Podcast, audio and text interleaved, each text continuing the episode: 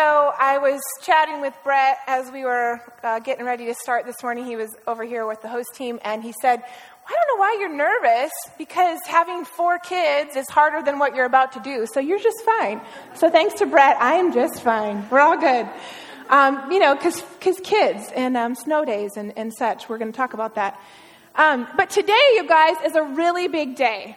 All right? It's a really, really big, important day, and I'm just so excited to get to speak to you on this day. Because you know what today is? Today is Justin Bieber's birthday. I'm so, I'm so sure I, he's 21. Um, and so we can thank Canada. He's 21 today. I mean, good Lord, finally, right? So he can have a really good party and everything. I'm sure he's been waiting all this time. Um, and, and yeah, so it's our buddy Justin Bieber's birthday. Um, anyway, Anyway, but more importantly, today is Maisie's birthday, and she is my baby, and she is 11. Um, so forget Justin Bieber; she's the star. But um, I, I, I wonder if Jeff will regret maybe having me speak on her birthday because I I just, all the mama things happen, like when it's your firstborn's birthday, like especially when it's your firstborn and she's turning 11. And so you start to have all the feelings, you know, all the, the feelings. And I look at the pictures and I think about when she was a baby and I think about when she was the only child that I had.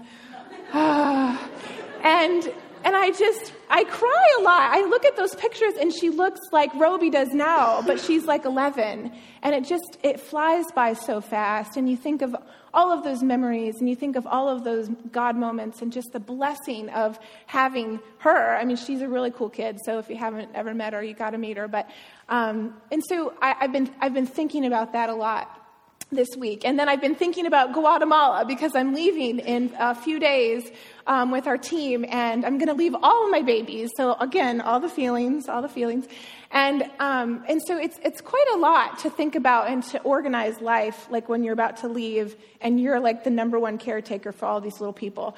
So um, we're heading out on third. Oh, he has a cough. He's just he's got a cough. if you guys see my kids come to church next week and just i pray that like maybe have an extra toothbrush you know in your pocket and just take them to the bathroom. They might need a little help.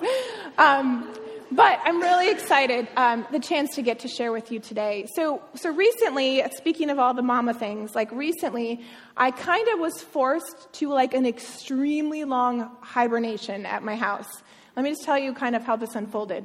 So, about a month ago, um, nearly three and a half weeks ago, we started with the flu. Um, we had it, it went from each kid. So, Roby had it first, she was throwing up. Then Cannon had it, and then he was throwing up. Then Maisie had it, and she was throwing up. And then Rio had it, she was throwing up. And it never ended. Like, it just, everybody had it, and then it snowed. So, I have been in my house for about a month because um, we had two weeks of no school. I had two weeks of, of, flu bug, and I've just been kind of all over the map as, as far as being in my house with all these people, and it was just awesome. and uh, so the hibernation was kind of forced upon me, but what happens when I am forced to hibernate is I go a little crazy, and my kids they say cray cray. I like I start to kind of lose it a little bit but I journal a lot. I write down a lot of things I, because I try to like keep the therapy going because I can't leave. So I start to write and I start to think. And what happens is, as I begin to unfold certain things about me that are uncomfortable, you know, when you're forced to kind of be by yourself longer than you'd like to be, and you have these little people in your face, and you just really can't think, um, you start to kind of be- begin to think about the things that you don't really like the things about who you are that make you a bit uncomfortable and they're kind of like these self-discoveries that were just like forced upon you but you have you can't run because you're forced to stay inside. And by the way stop praying for snow because it's his fault. You know part of the hibernation was part of the snow and and so i had this time when the kids were sick and we were in the house and, and sledding was in full speed and i was thinking about how yuck and how ugly some of the characteristics that come out of me are when I have to be alone and home and stuck. So, as I start doing that and I start thinking about all these things and I start writing all these things down, I think, ah, oh, the Grove, they need to hear all of this too. Um, because I feel like if I sense that I'm off in certain ways, then you guys probably sense that you're off too. You know? Like, I'm not the only crazy one, so I'm not going to take the fall here. You guys, you guys, we all have things, right? When you have those moments when you're just alone with your mind and you start to, to think about what you're thinking about and you realize it's not good. And it's kind of embarrassing. And you really don't want to even say it out loud. But it's, it's maybe it's God speaking to you. And maybe it's God nudging on you to say, you got to get this out. You got to do something with this. Because I need you in my, in my disciples. You know, I need you to, because we're on mission, right? We're on mission for God. And so when we live with the yuck and it kind of just stays and it gets woven into who we are, we are unable to really reach for God the way that He's designed us to. So I'm going to just throw these out there. I'm going to, I'm going to share three. There were more, but I'm going to share three of these self discoveries that, that I came up with. Um, I believe that God revealed to me while I was with my lovely kids. Um, and I'm going to share those with you, and I believe that, that they're going to connect and relate to where you guys are too. Okay? So here we go. Number one, I am a blamer. When something goes wrong, I want to know whose fault it is. If something is wrong in this world and in my life and in my family, I want to know who is to blame. Like, whose fault, okay? So, this is how far it goes. One of the mornings when we were in hibernation, I got up early uh, to go start the coffee pot, because what else are you doing when you get up early? You know, go start the coffee. So I'm stumbling around in the darkness and I'm making my way into the kitchen, and the dog is in front of me needs to go outside, but I was tired and I was trying to like beeline to the coffee pot and I tripped over the dog. And so, what do I say? The first thing that comes out of my mouth is, darn you, Jeff! Because, you know, but here's, here's, my, here's what happens. okay. So we have this dog, and it's in our life, and, it, and she's a part of our family. But I didn't invite her, okay? She was not invited by me. She was invited by everyone else but me. And I live with her and I take care of her and I sweep up her dog hair. But when something is wrong about the dog, I have to blame someone. So I said, Darn you, Jeff, when I tripped over the dog. So I'm a blamer. Okay, number two discovery is I am a controller. I love control. I love to be in control. I love to think I know that I have it all in control. And when you have four kids, you're not in control. When one person is throwing up, and then two people are throwing up, and then three people are throwing up, and then four people are throwing up, you are not in control. You have lost your mind. So, apparently, what happened in that discovery time is that I realized that the loss of control is, a, is about the worst thing that can happen to me. Because I, I was very unpleasant. You can ask Jeff, he'll give you the notes afterwards. I was so unpleasant to be around. There were times that he just like looked towards my direction and was like, bring my wife back. Like, she is not you. And so I'm a controller. I love to control things. And the third thing that I discovered about who I am in this time is that I am very self reliant. I like to do things on my own. I like to believe that I can get it done and I don't need to ask your help for it. I like to be able to feel like I don't need people and maybe don't need God sometimes because I can do it. I'm just fine. I take a lot of pride in trying to, to, to get things done and to not ask for help under any circumstances, okay? So, this is how bad this goes. I was kind of thinking back on some of the really stupid things that I have tried to do on my own that I should have asked for help. Um, last Christmas, I was two weeks away from delivering, or three weeks away from delivering a baby, and Jeff wasn't home, but I was done with Christmas. I was over it. So I had this in my blood to get rid of all Christmas decorations, all things, because if I'm going to have a baby, I can't have Christmas. So I was, I was done. So they were gone, the kids were with Jeff, and I'm home by myself, way pregnant, like way pregnant. And I decide that I'm going to take like the 10 foot Christmas tree down by myself because I can do it. I'm fine. So I'm taking all the decorations off and it's good. And we get to the top where there's, there's a star on the top of the tree. And I don't think that, that, you know, I'm like, this is the last thing, I can get it. And then I'm going to just drag this tree out of our house. Pregnant. So it's really tall, and I couldn't figure out how I was going to get up there. I tried the ladder, and that wasn't working. I just didn't have the reach. So I thought, well, I'm just going to tip it. You know, I mean, what's that? Like, I'm just gonna like get in the position and just tip it towards me, and I'm gonna catch it. I'm gonna get the star, and I'm gonna drag the tree out of the house. It sounds really simple. So I get in position, pregnant, and I mean, I, you know, and I try to like just hit it with my hand and tip it towards me. Well, of course, this is fail. I lose my grip. The tree comes and hits me in the face. I scratch my cornea, like I can't see. My, I'm, I, like it's bad. It's it's like painful bad. Um, and I was just because I decided that I was going to do this by myself, and so I get injured in in the process.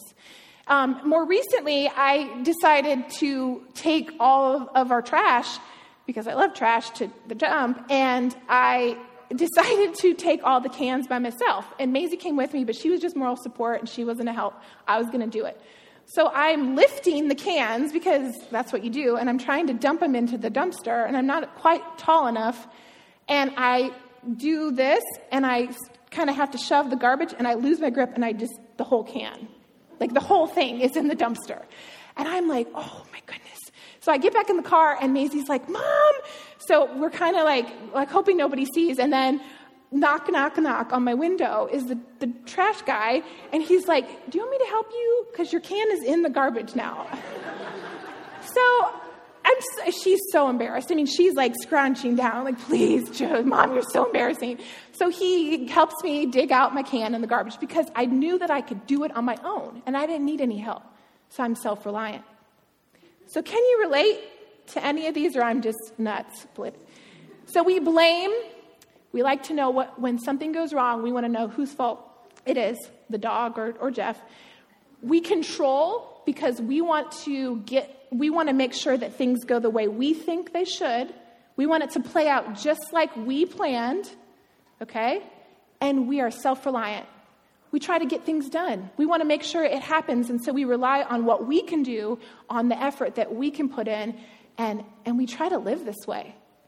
So, what happens when Christ followers, when pastors' wives, try to live with the characteristics of blame and control and self self reliance. What happens? What ends up happening is that we come up lacking. We come up lacking because we can only get so close to God when we try to keep so much in our hands. We come up lacking with intimacy and closeness to our God because when we're trying to blame and control and rely on ourselves, we can't get close. When we're trying to take matters into our own hands, we're unable to really get as close to God as He intends for us to be. When, when we think about the mission of the Grove Church, we have this mission, and we've been talking about that over the last few weeks. And the mission of the Grove Church is to reach up, to reach out, and to reach in. And reaching up, out of the three of these, reaching up is the one part of our mission that is very individual it requires an, a, a, ton of effort on your part and on my part. And we have a, a lot of it has to be done on our own. Because when we reach out, we do it, what do we do? We show up together, right? We meet downtown. We serve pizza and hot chocolate and, and wait, we have never served pizza. No, I just made that up. Um, we serve hot dogs and hot chocolate and, uh, and stuff to our community. Um, we get together. We reach out.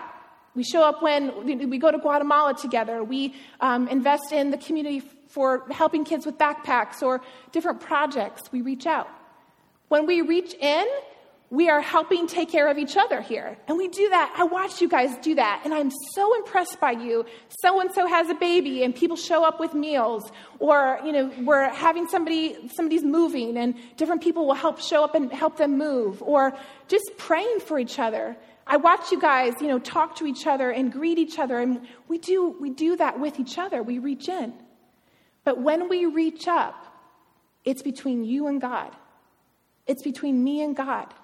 And reaching up has been this forever struggle for me because it's something that we all are really, really good at uh, showing that we have it together, showing that we're doing it well, when behind the scenes, we maybe maybe we're suffering and maybe we're not really doing a good job at reaching up for God because it's very easy to come together and to appear that our reach is intact and we're doing a great job and we're talking to God and we're close to God. But the closeness that you have with God is really something that only you know. It's only something that I know. It's between you and God, it's between me and God. Reaching up is something that we're getting wrong because I feel like churches are lacking true disciples. Does that make sense? That there are churches all over the place, but there are, there are not a lot of true disciples of God, followers. You know, people that are invested in reaching up because they want to be close to Him, because they want to do what He's asking them to do in their life. And when we carry certain obstacles, blame and control and self reliance, we are unable to reach because we can only get so, we can only get so close. So I, want to read a quote to you that, um, from a book that I just love, and then we're going to talk about these obstacles. So, Brennan Manning, in his book, The Ragamuffin Gospel, if you haven't read it, read it. If you haven't read it, I know I tell you books all the time, you have to read this book. You have to read this book. It's called The Ragamuffin Gospel by Brennan Manning. It's excellent. In the first uh, chapter, he writes this The emphasis is on what I do rather than what it, God is doing. We believe that we can pull ourselves up by our bootstraps. Indeed, we can just do it ourselves. Sooner or later, we are confronted with the painful truth of our inadequacy and insufficiency. Our security is shattered and our bootstraps are cut. Once the fervor has passed, weakness and infidelity appear. We discover our inability to add even a single inch to our spiritual stature. There begins a long winter of discontentment that eventually flowers into gloom, pessimism, and a subtle despair. Subtle because it goes unrecognized, unnoticed, and therefore unchallenged. We are overcome by the ordinariness of life, by the daily duties done over and over again. And we secretly admit that the call of Jesus is too demanding and that surrender is beyond our reach. We secretly admit that the call of Jesus is too demanding and that surrender is beyond our reach. And I feel like I see that in church. I feel like I see that here. And I feel I, I, see that in other North American evangelical churches, that kind of this Western mind of church that, that somehow that the call of Jesus feels too much, you know, too big. It's too, we have to put our thought into it. We have to think about it. It feels, it feels like a huge commitment. And so we kind of secretly admit to ourselves that that surrender is not what we can do. And so we, we play church and we do really good at reaching out and, and reaching in even. But the reach up is something that falls back on us to do. So I want to kind of examine some of these obstacles and see if we can kind of weave ourselves through this today, okay? So, blame. I'm a blamer, okay? The, the, the thing about blame is that it is something that is very easy to get tangled up in because we have all kinds of things we can blame. We can blame people, we can blame God, we can blame life circumstances. Well, this isn't fair. This is not how it should be for me. So, blame is something that's very easy. You know, it's kind of in our nature that we want to know if, if something goes wrong, there's somebody needs to be in charge of that. Like, somebody needs to be responsible. The, the author and speaker, Brene Brown, she says, blame is simply the discharging of discomfort and pain. It is a way that we discharge our anger. When we're uncomfortable and unhappy with ourselves, it is our nature to blame. We blame because it puts the responsibility somewhere else than, other than on ourselves. So the obstacle of blame is not new on the life scene at all. So if you think even back to like our very beginning marriage that we see in the Bible, we see blame. So Adam and Eve, you know, we have this relationship that we, we read about and how it kind of unfolds is, is very interesting. Uh, but blame, if you can, if you can uh, believe it, it's a part of marriage even from the get go. So in, in, Genesis chapter 3, um, we have this little interaction, and if, if you look into these verses, it's, it's blame. So, Genesis chapter 3, um, what happens is, is God, he's approaching Adam and Eve because they discover that they don't have any clothes on. And he's, he's kind of like, well, you know, how do you know? Who told you that you were naked? So, in, in chapter 3, verse 11, And then he said, Who told you that you were naked? Have you eaten from the tree that I commanded you not to eat from? Then the man said, The woman you put here with me, she, she gave me uh, some fruit and, from the tree and I ate it. So God says, How do you know? And Adam says, Well, you know, she told me to eat this, and so I did. So he points the finger. Well, Eve, I mean, she's not going to go down like that because that's not how we work as women. And so, um, so she's going to reply. I mean, it's not like a woman to reply, right? You know, so she's going to reply because that's not how it goes. And so then the Lord God said to the woman, "What ha- what is this that you have done?" And and the woman said, "Well, the serpent, he deceived me, and so I ate it." So Adam says Eve, and Eve says the serpent. And so there's blame. And so we have this example, you know, right from the beginning. How many of you are tempted to point to something when something bad happens other than yourself? How many of you, like, that's maybe one of the first things that we, we kind of our instinct? Well, if it's bad, it's got, there's got to be fault somewhere. That's what Adam did, that's what Eve did.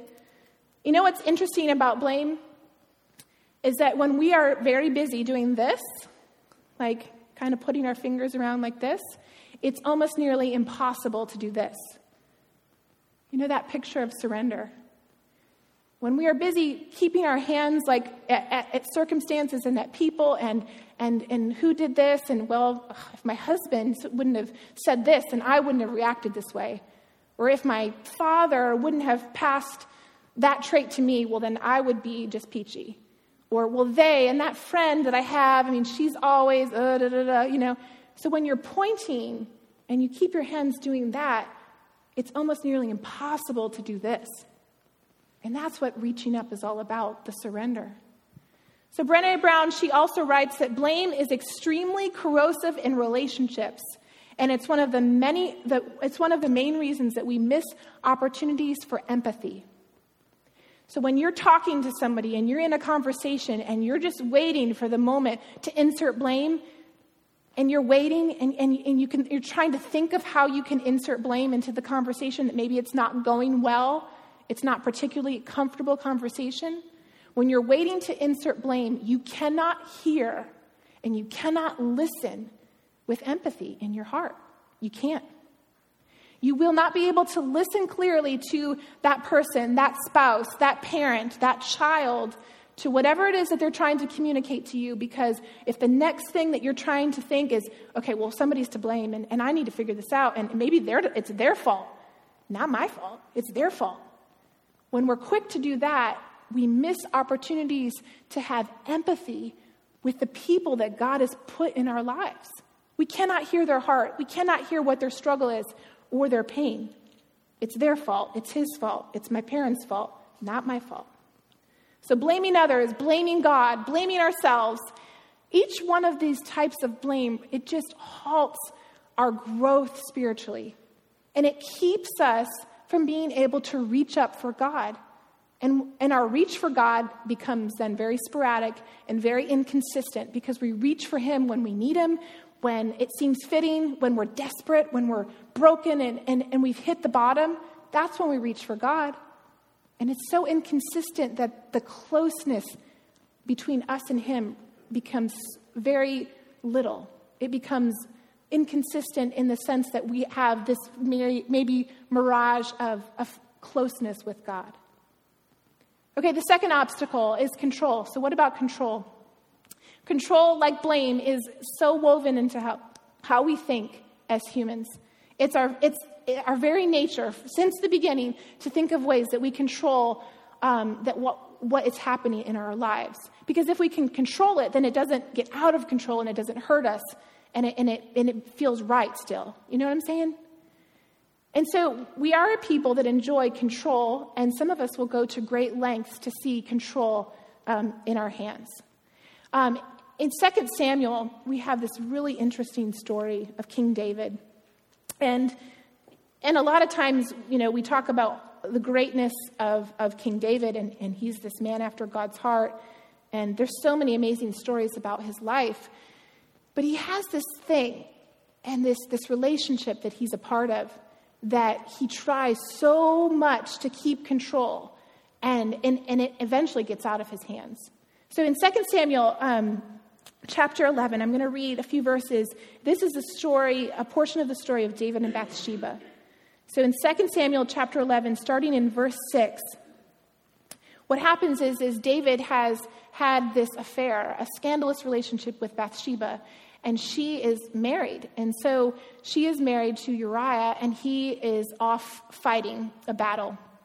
And what happens is not so good because Bathsheba becomes pregnant. And well, her husband's not there, and she's been with David, King David. So this is a problem. And King David, you know, kind of starts to panic and he's trying to kind of reel his, you know, his uh, control in order to keep the situation in, in his hands. So this is what happens. So David sent word, sent this word to Joab.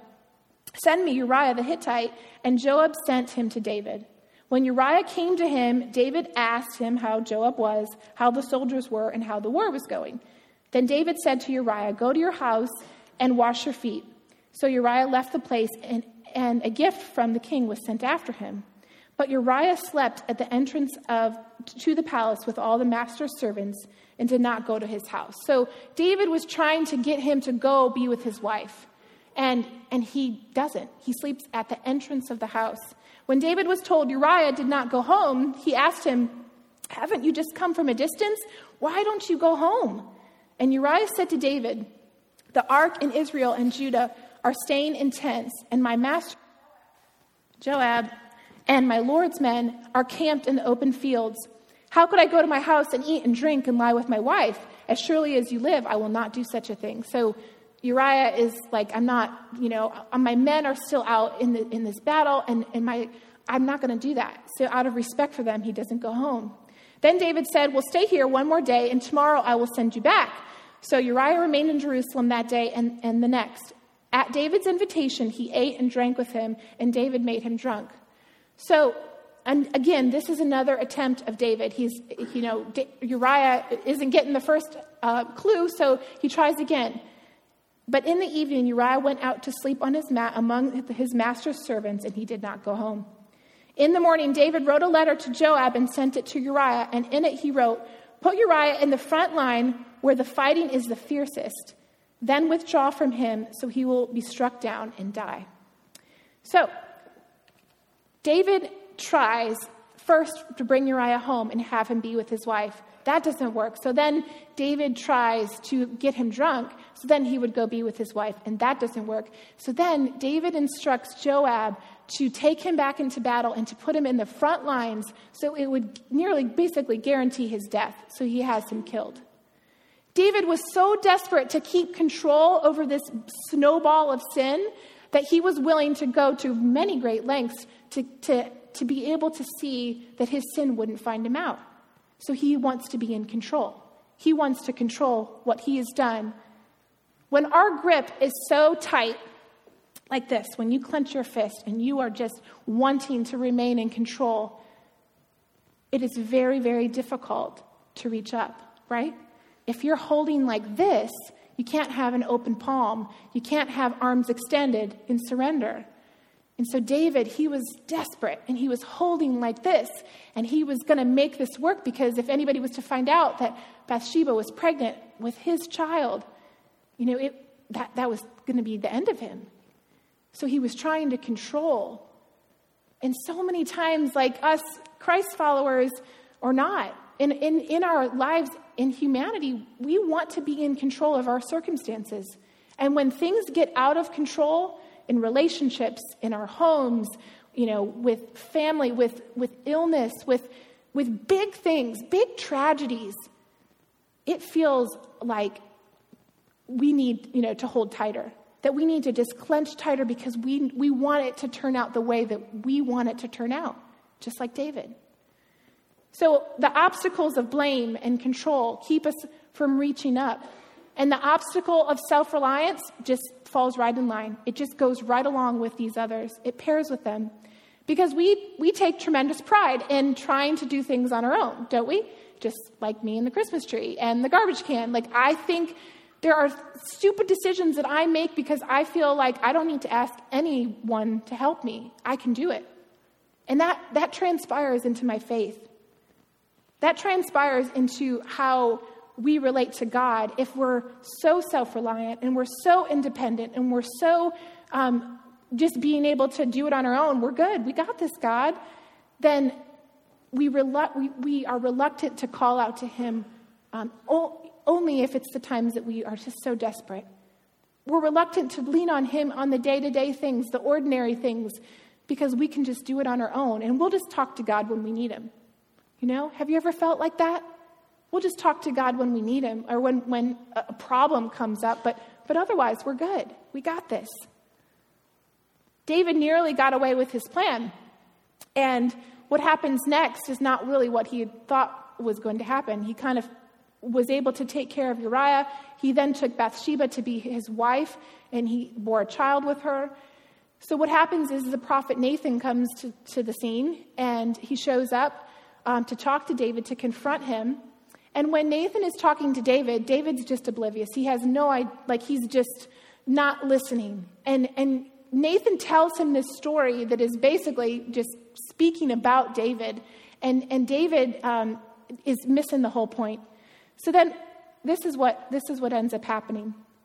Um, this is chapter 12, uh, starting in verse 5. David burned with anger against the, man, against the man and said to Nathan, As surely as the Lord lives, the man who did this deserves to die, because Nathan was describing him, and David is saying, You know, whoever did this, this man deserves to die. He must pay for the land four times over because he did such a thing and had no pity. And then Nathan said to David, You are this man. So Nathan comes and, and calls him out, and, and his plan of self sufficiency, his plan of, of independence and control basically falls apart. You know, David had a lot of power because he was king, and David had a lot of control because he was king. And even when he took that control into his hands, it still fell apart because God showed up through Nathan and, and he was caught. Each one of these obstacles has just really grabbed my attention. The obstacle of self reliance keeps us leaning on what we're able to do, leaning on our own strength, what we can do, and it just partners so well with blame and control, keeping our reach from God very, very subtle and very minor because we can only reach so far when those obstacles exist. So, just as all these obstacles were kind of starting to fill up my journal and I'm starting to write, um, I'm a blamer, I'm a controller, I'm, I'm self reliant, and I was starting to feel pretty miserable about who I was. Um, I, you know, just like a very pouty Christ follower, I said to God a lot, Well, that's just great um, maybe I should just give up now, God, because thanks for revealing all this awesome stuff about me, um, which is really very dramatic and very uh, mature. So I, I then went, I put the journal down and I just was, whatever, God, I, can't, I don't even want to think about this. And it was a couple days later that I went back and I picked it up. And something pretty radical happened. And so you may think I'm a little out there, but, but th- this is truthful and this is what happened. So I'm a little tearful and I'm reading all these pages of things that, about me that I just don't like.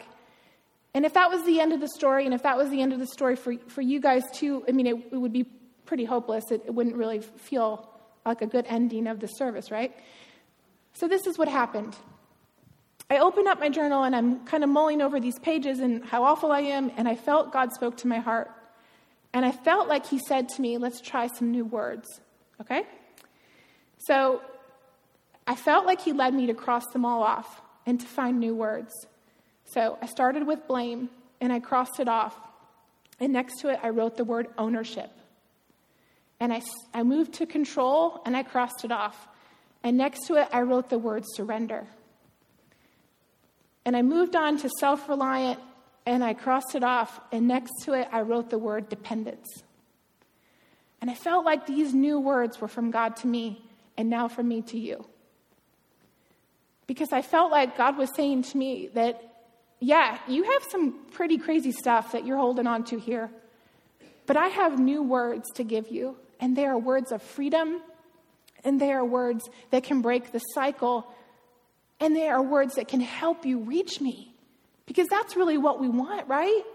We want to know God. We want to touch God. We want to feel God. I mean, that the band was just singing that song at the beginning of the service, I want to feel you shine. We want to we want that, right? And then when that becomes a true desire of ours, we have to figure out the pathway to get there. Because when obstacles are in our lives, blame, control, and self reliance, we will not be able to do this. You know? Because we're going to be like this, and we're going to be like this, and we're going to be like this. And God is saying ownership. Ownership eliminates blame. There is freedom when we confess that this is what I have done.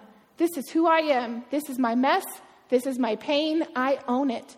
And this is the part that I've played in whatever is happening um, in the circumstances that I'm facing. When we stop pointing elsewhere, we're going to be able to reach for God. And surrender. Surrender breaks the obstacle of control. There are areas in our lives that we were never, ever intended to control. And sometimes when we go to great lengths to be able to control things, we lose our grip on God. Have you ever been there? Sometimes when I go to such great lengths to keep my life in control, when you, and again, when you have four kids, there is no control. We are just a crazy house.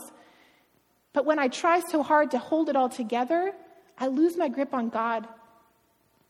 And surrender breaks the obstacle of control. Surrender is the freedom, and the very stance of surrender is the image of us reaching up to God. And dependence. Dependence turns self reliance around. And when we, when we recognize that we were not created to do this life on our own, not on our own without each other, and not on our own without God, it gives you the chance to, to breathe a little bit deeper and to recognize that He's ours so that we can depend on Him. We, he, we have Him so that we can depend on Him. And sometimes that's for big, big, big things, and sometimes that's for the very next breath, you know, the, the very next moment we're depending on Him for. And when we try to, to take matters into our own hands and do it on our own, we cannot get close to God.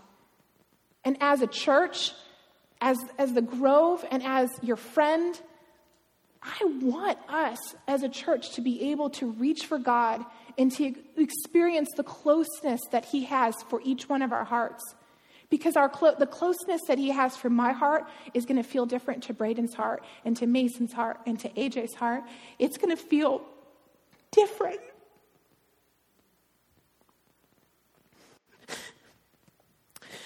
Okay, let me get this out, God. Okay, because when a church, when people reach God the way they were supposed to, because we're all different, when we reach God the way that we're supposed to, it's like an eruption of who He is in humanity. Does that make sense? When each one of you reaches God in the way that you were supposed to, it's an eruption of God on this earth. And that's what this world needs. That's what this world needs from you and I.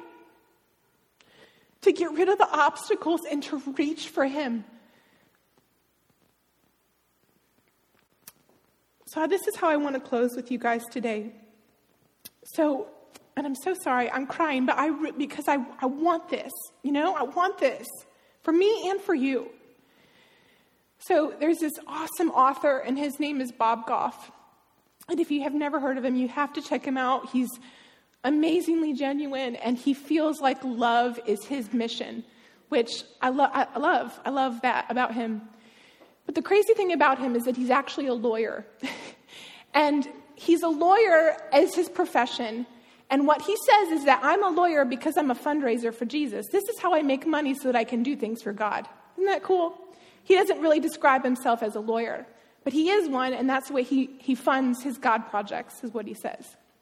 And so, something very interesting about how he treats each one of his clients that he sits with is that when he sits with them, if they're talking to him and they have their hands under the table or their arms crossed, he makes them sit palms up.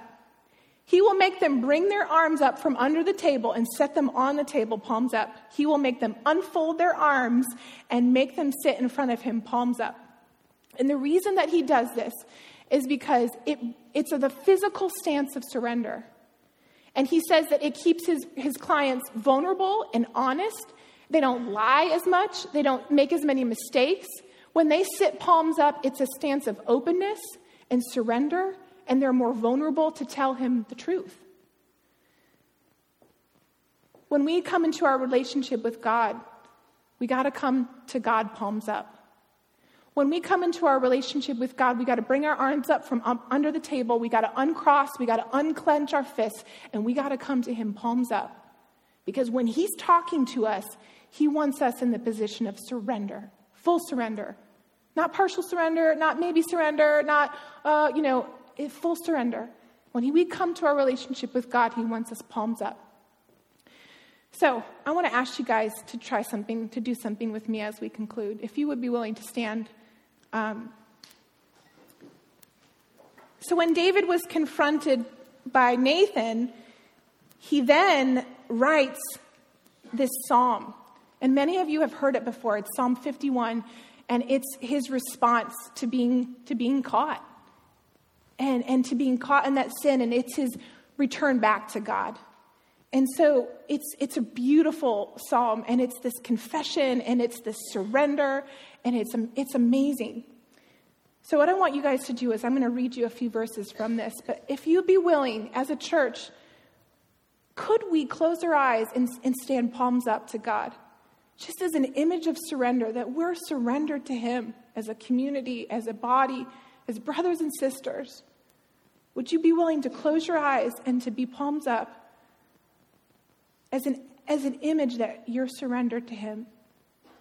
And I'm going to read a few of these verses to you, and I'm going to pray for us.